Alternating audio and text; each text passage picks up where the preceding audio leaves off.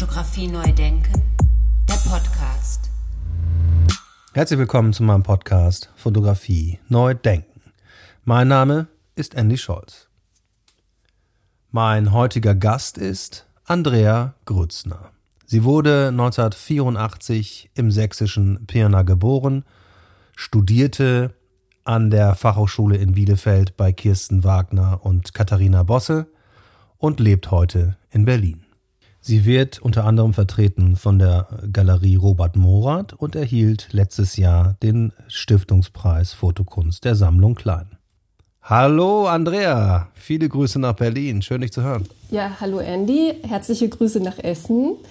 Ähm, ich bin sehr gespannt auf unser Gespräch und wie das so laufen wird. Ja, sehr schön. Ich bin gespannt auf deine Antworten. Und dann kommen wir zur ersten Frage. Wie bist du denn eigentlich zur Fotografie gekommen? Ähm, ich habe etwas darüber nachgedacht und tatsächlich fällt mir ein absurdes, ich weiß nicht, also Schlüsselerlebnis wäre echt zu groß, es so zu taufen, aber ein Erlebnis an ähm, sehr früh, an das ich mich ziemlich gut erinnern kann, ähm, einerseits vom Ablauf, Ablauf her, aber auch von den Ergebnissen. Und zwar war das am Tag der Mathematik an der Technischen Universität in Kaiserslautern in den frühen 90ern. Ähm, also ich bin 84 geboren, ich war noch nicht so alt. Und da hat mein Vater als so eine Art Schülerinnenprogramm, ähm, Vergnügen von Kindern, Folgendes gemacht. Er hat sich gedacht, ach, was könnte spannend sein? Wir probieren Filter in der Bildbe Bildbearbeitung aus. Und dabei ist Folgendes passiert. Er hat uns fotografiert, Porträts gemacht und dann hat er uns in Stein gemeißelt. Und ich fand das damals ähm, so faszinierend, also natürlich im übertragenen Sinne in Stein gemeißelt. Er hat uns einfach in dem Programm so umgewandelt, dass wir plötzlich so eine Art Emblem wurden in Stein. Und ähm, für mich war das einfach so faszinierend, weil man irgendwie uns gleichzeitig ja noch erkannt hat in diesem gefakten Stein. Und gleichzeitig wurden wir aber total transformiert, umgewandelt. Äh, wir sind quasi mutiert. Und ähm, das war so ein frühes Erlebnis. Ähm, ich glaube, er hat es auch damals schon so erklärt, dass da irgendwie ähm, Codierungen dahinter stecken und Algorithmen und die plötzlich auch noch so umkodiert werden quasi und neu geordnet werden und wie man dadurch quasi etwas, was schon da ist, noch umwandeln kann. Und ähm, ja, ich hatte eigentlich da auch schon so den Kontakt oder ähm, ich, ich wusste einfach so von bestimmten surrealistischen Künstlern und hatte mir da so ein paar Bilder angeschaut und ähm, mir auch unzählige Bücher zum Beispiel von Das magische Auge, ähm, wo es ja auch um diese, ähm, eigentlich dieses Scharfstellen geht und kollagierte fotografische Bildwelten und dann kommen da so 3D-Figuren raus. Und das fand ich irgendwie alles faszinierend und das kam dann eben noch da dazu. Und ähm, ja, das war eigentlich so meine erste frühe Begegnung mit etwas Fotografischem, was mich irgendwie ziemlich getriggert hat und gereizt hat. Und ich weiß, dass ich danach auch häufiger mit frühen Photoshop-Varianten angefangen habe zu spielen. Also sehr einfach da Bilder reingefüttert habe und die verändert habe. Hat dein Vater dich dann auch schon äh, da reingeführt und dir gezeigt, wie das geht? Ähm, daran kann ich mich nicht so genau erinnern. Also bestimmt hat er, habe ich ihn ähm, einige Sachen gefragt. Allerdings erklären sich ja in dem Programm genauso wie auch jetzt bei den Smartphones und so weiter, finde ich viele Dinge relativ intuitiv. Also man macht dann einfach mal bestimmte Sachen auf und ähm, wirft dann, keine Ahnung, unterschiedlichste Korrekturen drüber und ähm, das zusammen mit dieser Bezeichnung, die dann eben stand, ist ja relativ, sagen wir mal, also niedrigschwellig oder zumindest so, dass es einlädt zum Ausprobieren. Und äh, dass man da ähm, diese Werkzeuge eben erkennt. Und ich glaube, als Kind begreift man das auf eine Art und Weise spielerischer oder schneller und möchte es ja noch gar nicht es geht ja häufig gar nicht darum, dass man etwas ganz gezielt erreichen möchte, sondern eher, dass man eben damit herumspielt und dabei was entsteht. Also um so ein frühes Experimentieren, glaube ich, ja. Jetzt hast du an der Fachhochschule Bielefeld studiert und auch die Fachhochschule Bielefeld äh, steht in einer, wenn man so will, dokumentarfotografischen Tradition. Du gehst aber einen Schritt weiter. Du, also deine Arbeit ist keine Dokumentation. Äh, ja, das sehe ich dann in den ähm, eigentlich Bildresultaten ähnlich. Allerdings spielt für mich dieser dokumentarische Moment oder dieses Aufzeichnen von Realität, also durchaus etwas zu dokumentieren und das auch auf der Basis von ähm, einer inhaltlichen Auseinandersetzung mit diesen Räumen eine sehr große Rolle. Und von daher beschäftige ich mich schon auch durchaus viel mit dokumentarischen Strategien, ähm, aber eher, sagen wir mal, auf so eine Art, ja, eigentlich, also inhaltlich, gedanklich irgendwie Auseinandersetzung, ähm, setze die dann aber für mich natürlich ganz anders um. Ähm, und mir ist es aber schon auf eine Art und Weise wichtig, dass quasi durch das verrätselte Bild, was eventuell dann bei mir natürlich häufiger entsteht, dennoch ähm, zum Beispiel diese vertrauten Strukturen oder Oberflächen und so weiter so durchscheinen. Aber es entspricht natürlich nicht so diesem klassischen Typus, wobei ich mich eh frage, was das ist, einer dokumentarischen Praxis oder eines dokumentarischen Bildes. Ja, du, du lässt äh, deine, deine Fotografien noch Fotografien sein und versuchst jetzt nicht, sie noch abstrakter oder noch noch, noch weiter zu reduzieren oder sich noch weiter an der Malerei anzulehnen. Genau, es trägt quasi noch so eine Art Referenz zu der realen Umwelt und damit natürlich auch zu einer Art und Weise des ähm, Dokumentierens, aber gleichzeitig transformiert es das natürlich komplett. Und dann geht es auch um Fragen auf der bildlichen Ebene, die ähm, autonomer sind oder in eine, in eine ganz andere Richtung auch gehen können. Aber lesbar sind, glaube ich, teilweise je nach Betrachter die Bilder in die eine und in die andere Richtung. Ähm, also so, dass noch eine gewisse Offenheit da ist. Ähm, und das ist auch total interessant, weil einige, die arbeiten eher zum Beispiel ähm, in die eine Richtung lesen und andere als komplette Abstraktionsarbeiten. Ähm, also da gibt es wirklich so in dem quasi Sehen der Bilder schon eine komplette irgendwie Spannbreite in der Rezeption, was total interessant ist, weil ja, je nachdem, wer es eben dann doch anschaut. Äh, deswegen war es mir zum Beispiel bei dieser ersten Arbeit Erbgericht oder ist es auch immer noch wichtig, dass es eigentlich, also für mich auch noch an diesen bestimmten Ort gekoppelt ist.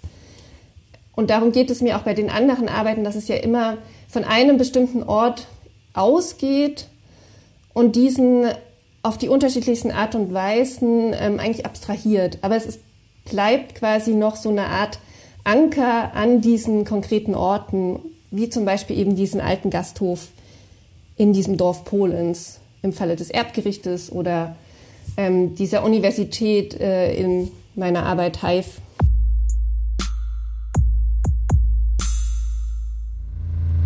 Fotografie neu denken, der Podcast. Ja, möchte jetzt nochmal anknüpfen an den Gedanken, den wir gerade hatten, was das Dokumentarische angeht. Äh, machst du einen Unterschied eigentlich zwischen Fotografie und fotografischen Bildern?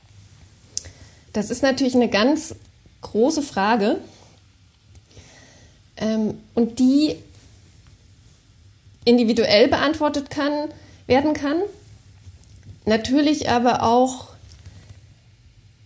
in einem Kontext, der sich eher auf die Mediengeschichte zum Beispiel des Bildes bezieht.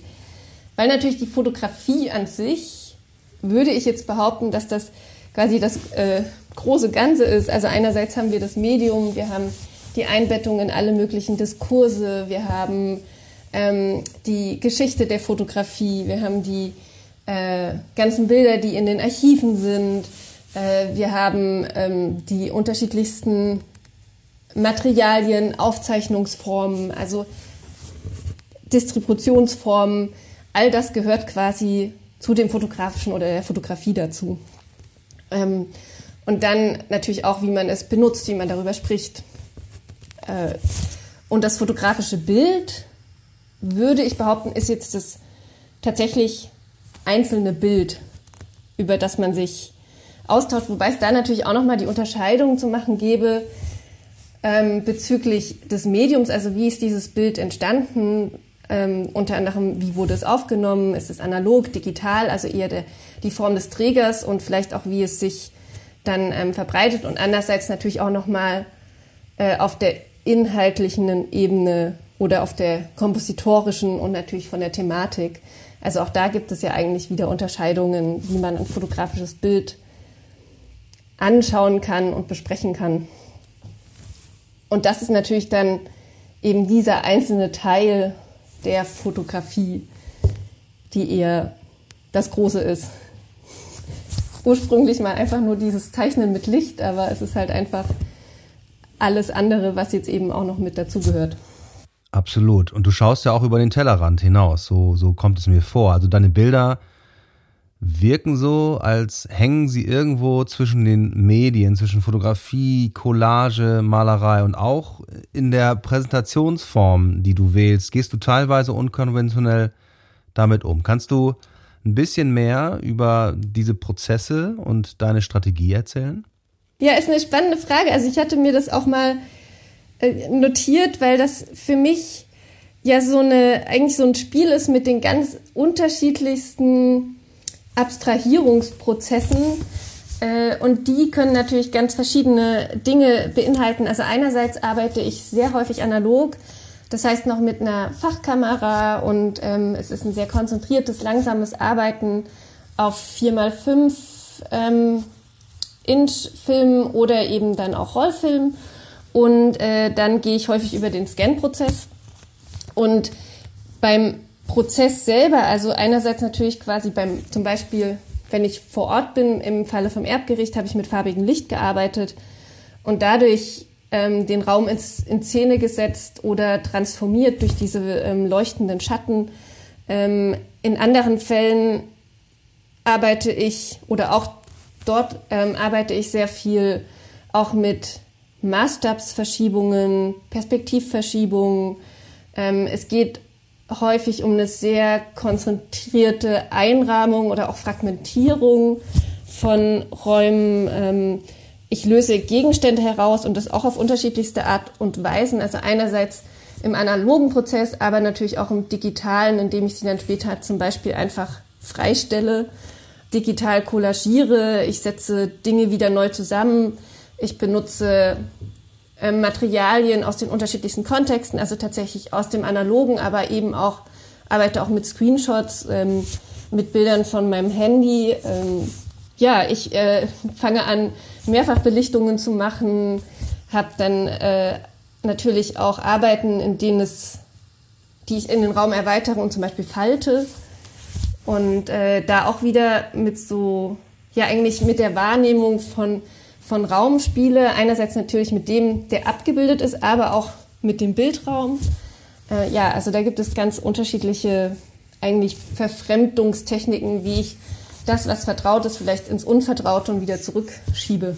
Sehr schön, das Vertraute ins Unvertraute schieben. Also ich würde sagen, dass die, ähm, ich, äh, dass es so eine Form ist von making strange, also etwas seltsam machen und dadurch noch das durchscheinen zu lassen, was einem vertraut erscheint. Und dadurch erreicht man auf eine Art und Weise so eigentlich so Kippmomente oder Vexierbilder, die, die täuschen und man schaut sie an und kann sie danach erst so nach und nach entschlüsseln oder vielleicht auch nicht. Und das finde ich einfach spannend auf der, ähm, ja, einfach wenn ich auch persönlich Bilder anschaue, ist das für mich reizvoll. Und da merke ich, dass es mich auch immer wieder anzieht, dass ich dagegen ankämpfe, aber dann irgendwie geht es mir dann doch häufig auch darum. und wenn dich äh, das anzieht, was stößt dich dann ab? Ähm, ist das so ein bisschen eine Frage, die darauf impliziert, was ein gutes Bild ist? Weil eigentlich auch das, was äh, die du ja häufiger stellst, auch in deinem Podcast. Eigentlich immer, ja. Das ist auch wirklich eine sehr gute Frage, wenn man sie natürlich eigentlich auch nur wieder genauso wie die Frage nach dem fotografischen im Kontext beurteilen kann. Aber wenn ich das jetzt auf mich beziehe, sind mir bestimmte Dinge in während meinen letzten Jahren hängen geblieben, die unterschiedlichste Mentorinnen in mir so festgesetzt haben. Ähm, und da gibt es bestimmte Sätze, die ich, ich kann die mal grob zitieren, die ich aber ganz spannend finde und die eigentlich darauf, ähm, die sich dann zum Beispiel darauf beziehen, dass, wie du gerade sagst, was passiert, wenn, wenn dich etwas abstößt, weil das kann ja auch genau der spannende Moment sein und der wichtige. Ähm, aber das sind auch ein bisschen so Nerd-Fragen. Nein, das ist Quatsch, bitte. ja, aber die Aussagen, die waren eigentlich ganz spannend. Und zwar äh, ein ganz frühe war von Michele Baviera, der äh, Grafik, ein sehr renommierter Grafikprof, ähm, eben noch in Konstanz, ein Schweizer Grafiker gewesen ist. Und er sagte immer, äh, schön ist keine Kategorie, sondern nur gut. Äh, und da fing schon bei mir das erste Nachdenken nach eigentlich zwischen dem Unterschied zwischen dem schönen und dem guten Bild. Und das hat er ungefähr in jeder Stunde, die wir hatten, gesagt.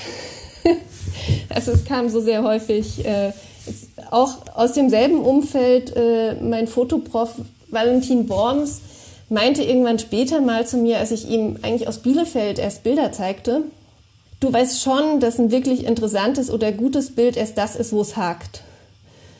Also es muss in dem Bild irgendetwas geben, was, was hakt, was nicht ganz aufgeht, was nicht ganz stimmt. Und darüber habe ich sehr lange nachgedacht und denke, glaube ich, auch immer noch drüber nach. Ähm, aber auch, weil es natürlich eine sehr offene Aussage ist. Also ähm, Katharina Bosse, die natürlich seriell arbeitet, aber auch ähm, durchaus ja von dem Einzelbild ausgeht oder jetzt das Einzelbild sehr wichtig, ähm, hat öfters mal betont, wie wichtig, es sich wie wichtig es ist, dass man sich die Ränder anschaut und dass über die Ränder ein Bild aktiviert wird. Und auch das merke ich in meinen eigenen Bildern, dass es mir ähm, unbewusst, aber bewusst doch häufiger auch darum geht. Ähm, wenn ich dann tatsächlich konkret an, an der Bildgestaltung oder ja, Bildkonstruktion eigentlich arbeite. Und dann natürlich auch noch dieser Hinweis, ich weiß gar nicht, wann der mal kam. Irgendjemand hat mal gesagt, du musst erst tausend Bilder machen und dann kommt erst ein gutes bei raus. Und was ich daran nicht uninteressant finde, ist, also abgesehen davon, dass, glaube ich, jeder 15-Jährige jetzt inzwischen schon also mehr als 1000 Bilder gemacht hat, aber das ist natürlich nochmal eine ganz andere Geschichte, ist diese Sache, dass man ähm, A, dass Bilder irgendwie lange arbeiten müssen und liegen müssen, ehe man sie aus einem Abstand heraus vielleicht auch einfach nochmal anders betrachtet oder neu betrachtet, dass es ihnen gut tut, wenn sie eine Zeit lang zum Beispiel im Atelier hängen und ich sie immer wieder anschaue, wenn sie dann irgendwie Bestand haben, ähm, dass sie dann häufig für mich erst funktionieren. Und da kann ich auch gar nicht richtig sagen, warum das eigentlich so ist. Aber das funktioniert eigentlich ganz gut, einfach mal ein Bild drei Wochen aufzuhängen und es sich immer wieder anzuschauen. Und ähm, ja, dass es auch einfach Arbeit ist und dazwischen ähm, es super viele, also das braucht es ja auch super viele Dinge gibt, die eben nicht funktionieren oder die produziert werden müssen, damit danach eigentlich erst die anderen entstehen. Und dass es so eine Form des Prozesses ist. Ähm, und äh, ja, dass man eben nicht alles eigentlich planen kann, was man ja immer als Idee hat, dass man Dinge so, so schön voraussagen will, okay, das muss dann funktionieren, aber häufig ist es eben das, was dann doch, sagen wir mal, in diesem Zwischenmoment passiert. Ähm, und all diese Dinge sind total schwer zu beschreiben und funktionieren, glaube ich, erst über, die, über den Prozess oder über die Praxis, die man dann hat. Und über die Erfahrung. Und über die Erfahrung, genau.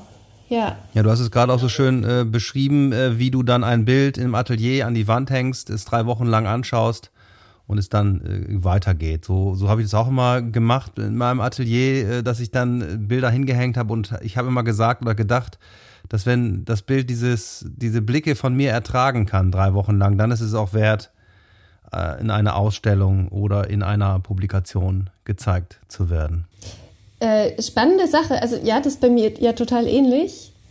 Die Frage ist, und auch die wichtige, es braucht ja auch die anderen Bilder dazwischen. Also einerseits natürlich die, die nie gesehen werden und die einfach produziert werden um, im Prozess, weil sie wichtig sind. Andererseits ja auch die, die erstmal nicht knallen, sofort anziehen, ähm, sondern vielleicht auch die leiseren, stilleren sind, ähm, die aber total wichtig sind, um zum Beispiel die Serie zu tragen ähm, und die anderen Bilder ähm, ja eigentlich zu fördern oder, oder stärker zu machen.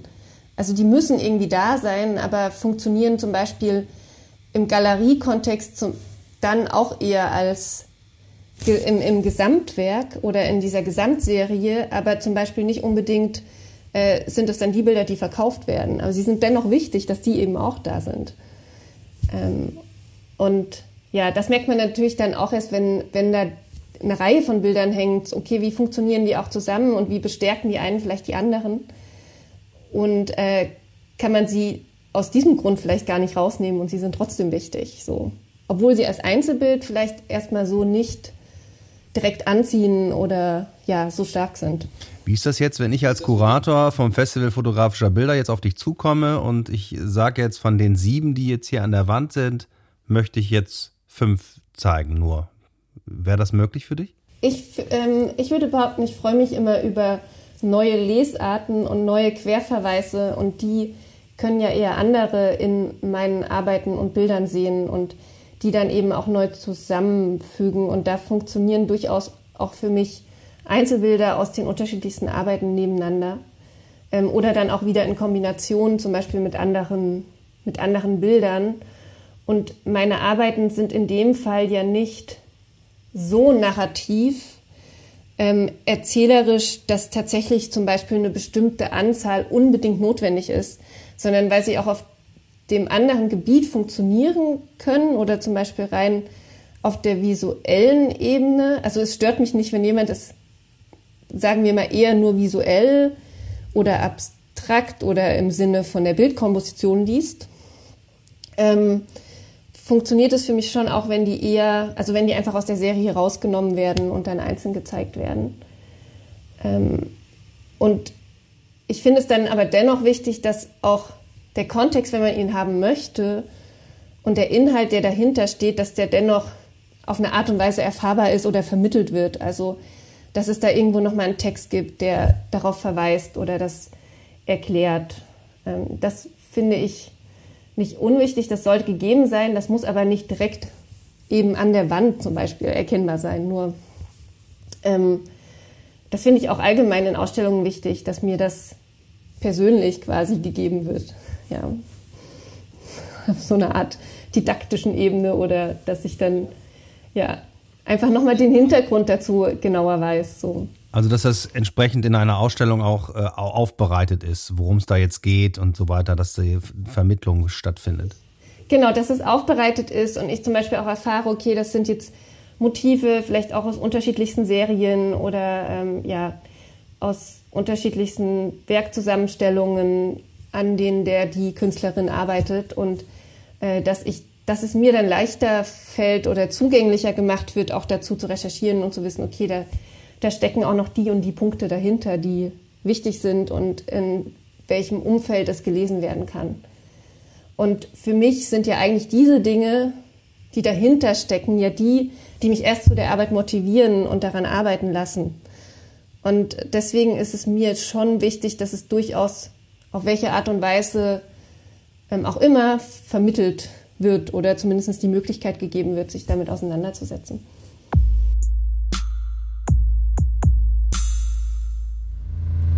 Fotografie neu denken, der Podcast.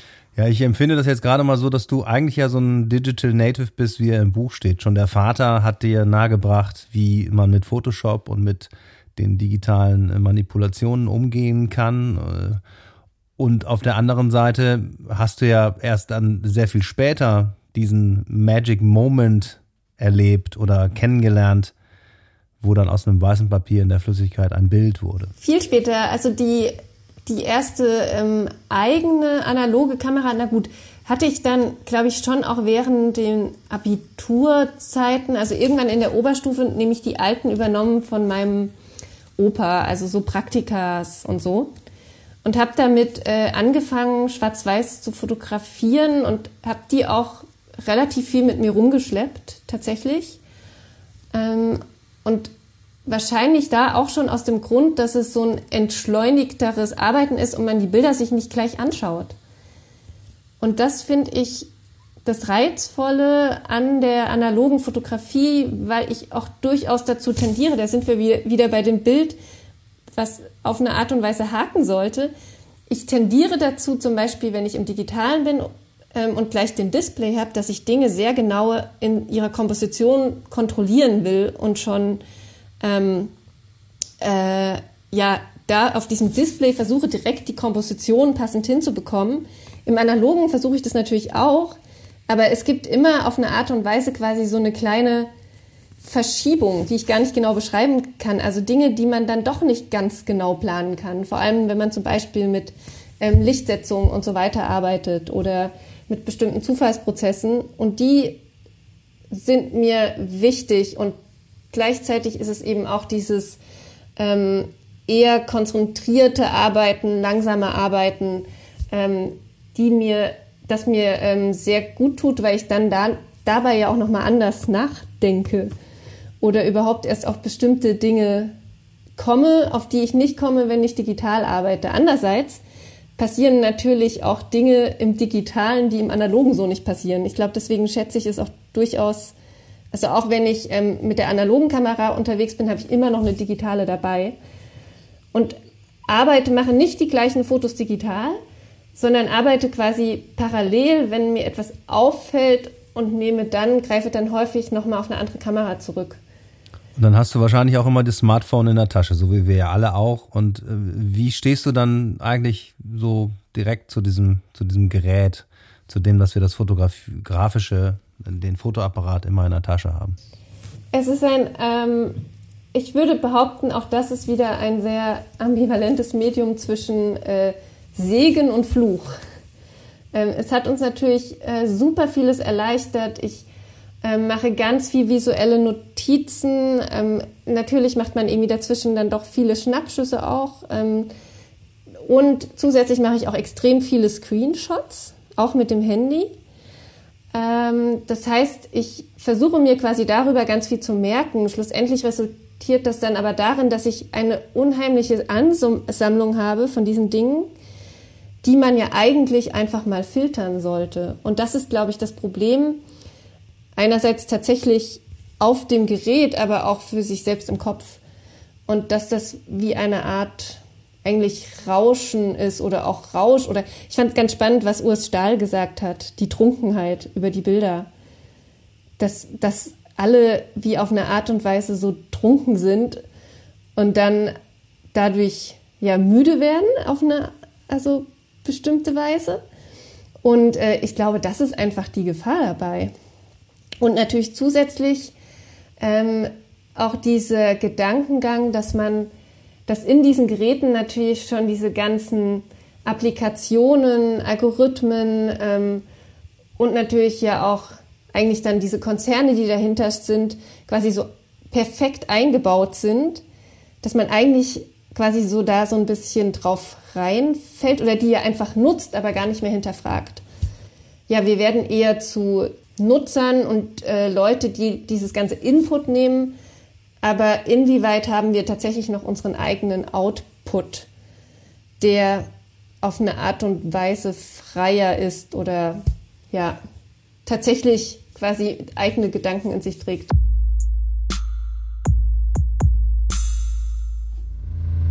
Also du bist, äh, um jetzt nochmal die technische Seite anzusprechen, ganz kurz, du bist sehr breit aufgestellt, hast du gesagt von der Fachkamera bis zum Smartphone. Deswegen beschreib doch mal exemplarisch an zwei Arbeiten, Erbgericht und Hive beispielsweise, mal so deine Vorgehensweise, die ja durchaus die einzelnen Techniken sehr schön miteinander vermischt. Ähm, tatsächlich im Erbgericht war es mir ja schon wichtig, dass diese Aufnahmen, so wie wir sie sehen, mit diesen farbigen Schatten, äh, vor Ort entstehen, weil das für mich diese Schatten, die sich einfärben, eben an diesem Gebäude hängen und es so eine Art Metapher war für die ähm, Projektionen, die eigentlich diese Benutzer dieses alten Gasthofes, den es eben schon seit 1898 gibt, ähm, den die quasi auf, auf die haben und die, die quasi die Räume, die in dem Sinne abstrakt eingefärbt werden und das ist für mich quasi wie so eine Art Übersetzung. Und da war es mir aus dem Grund wichtig, dass ich äh, eher so eine Art eigene Performance habe vor Ort und richtig mich intensiv mit diesem Ort auseinandersetze und eben dort vor Ort analog arbeite und dann ähm, eigentlich das Scannen äh, gehe, weil ich zunächst auf Dia-Material gearbeitet habe und es zum Beispiel gar nicht mehr diesen Umkehrfilm gab. Und ähm, mir das dann schlussendlich nicht wichtig war, dass es analog fertig geführt wird, sondern ähm, ja, es dann schon eben über das Scannen geht und das selbst ähm, ausplotten. Und bei dem anderen, bei der anderen Arbeit, neuen Arbeit Hive, war ich beispielsweise konfrontiert eben mit dieser ganz zeitgenössischen ähm, Universitätseinrichtung in Australien, in Melbourne, am RMIT. Und äh, da habe ich vor Ort, ich, ich war quasi so angezogen von diesem Ort und konnte gar nicht richtig sagen, warum. Und deswegen habe ich erstmal eine ganze große Menge von Bildern gemacht, ohne zu wissen, was passiert damit. Und habe mich dann erst im Nachhinein äh, mit diesem ganzen Material, was eben einerseits analog war, aber auch digital und ganz viel mit dem Handy auseinandergesetzt.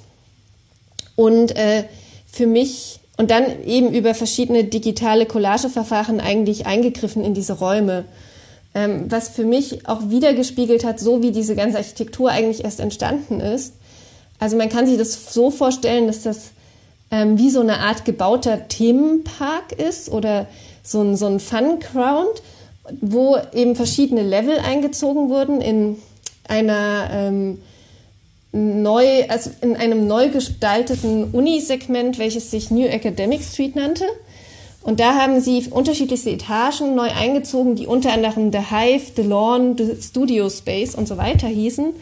Und die aussahen wie total abstrahierte, beispielsweise eben der Bienenkorb oder dann ähm, wie Szenen aus Star Wars oder aus anderen Comicstrips, aus Science-Fiction-Filmen.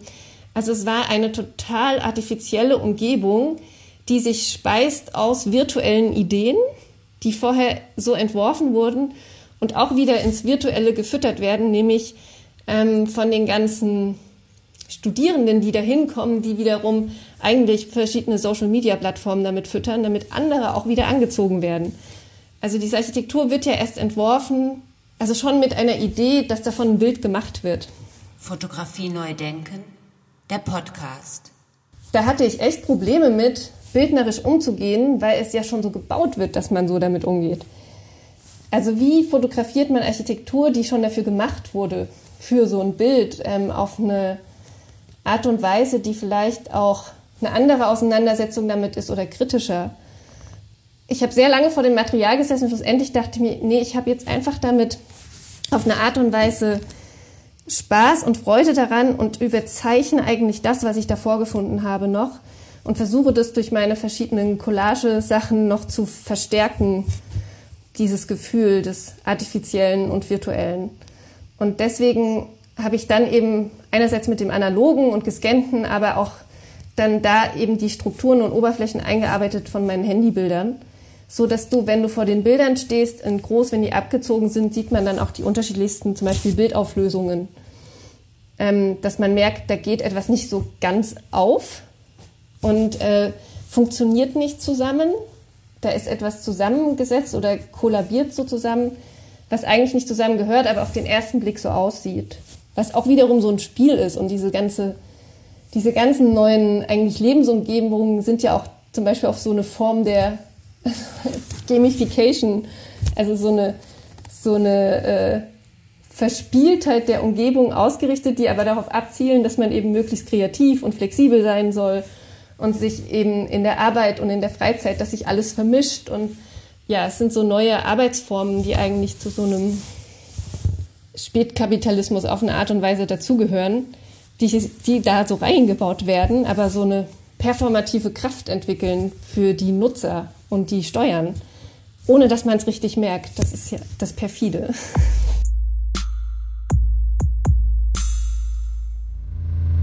Liebe Andrea, vielen Dank für das Gespräch und viele Grüße nach Berlin. Äh, ja, danke schön an dich. Äh, ich fand es super spannend. Ähm, genau, mir sind dabei natürlich noch ganz viele andere Gedanken gekommen. Von daher gerne in einem weiteren Gespräch. Fotografie neu denken, der Podcast. Ja, ein spannender Gedankenaustausch. Viele Grüße nochmal und vielen Dank nochmal an Andrea Grützner. Wer mehr über die Arbeit von Andrea Grützner kennenlernen und finden möchte, der kann das tun unter ihrer Website unter andreagrützner.de. Und bei Fotografie Neudenken Vernissage habe ich es ja bereits angekündigt in Episode 4, dass Andrea Grützner aktuell bei Robert Morath in Berlin ausstellt. Und voraussichtlich, so wie Robert Morath mir gesagt hat, noch bis Ende Juli. Und dann bleibt mir nur noch zu sagen, vielen Dank fürs Zuhören. Ciao, ciao und bye bye. Fotografie neu denken, der Podcast. Eine Produktion von Studio Andy Scholz 2021.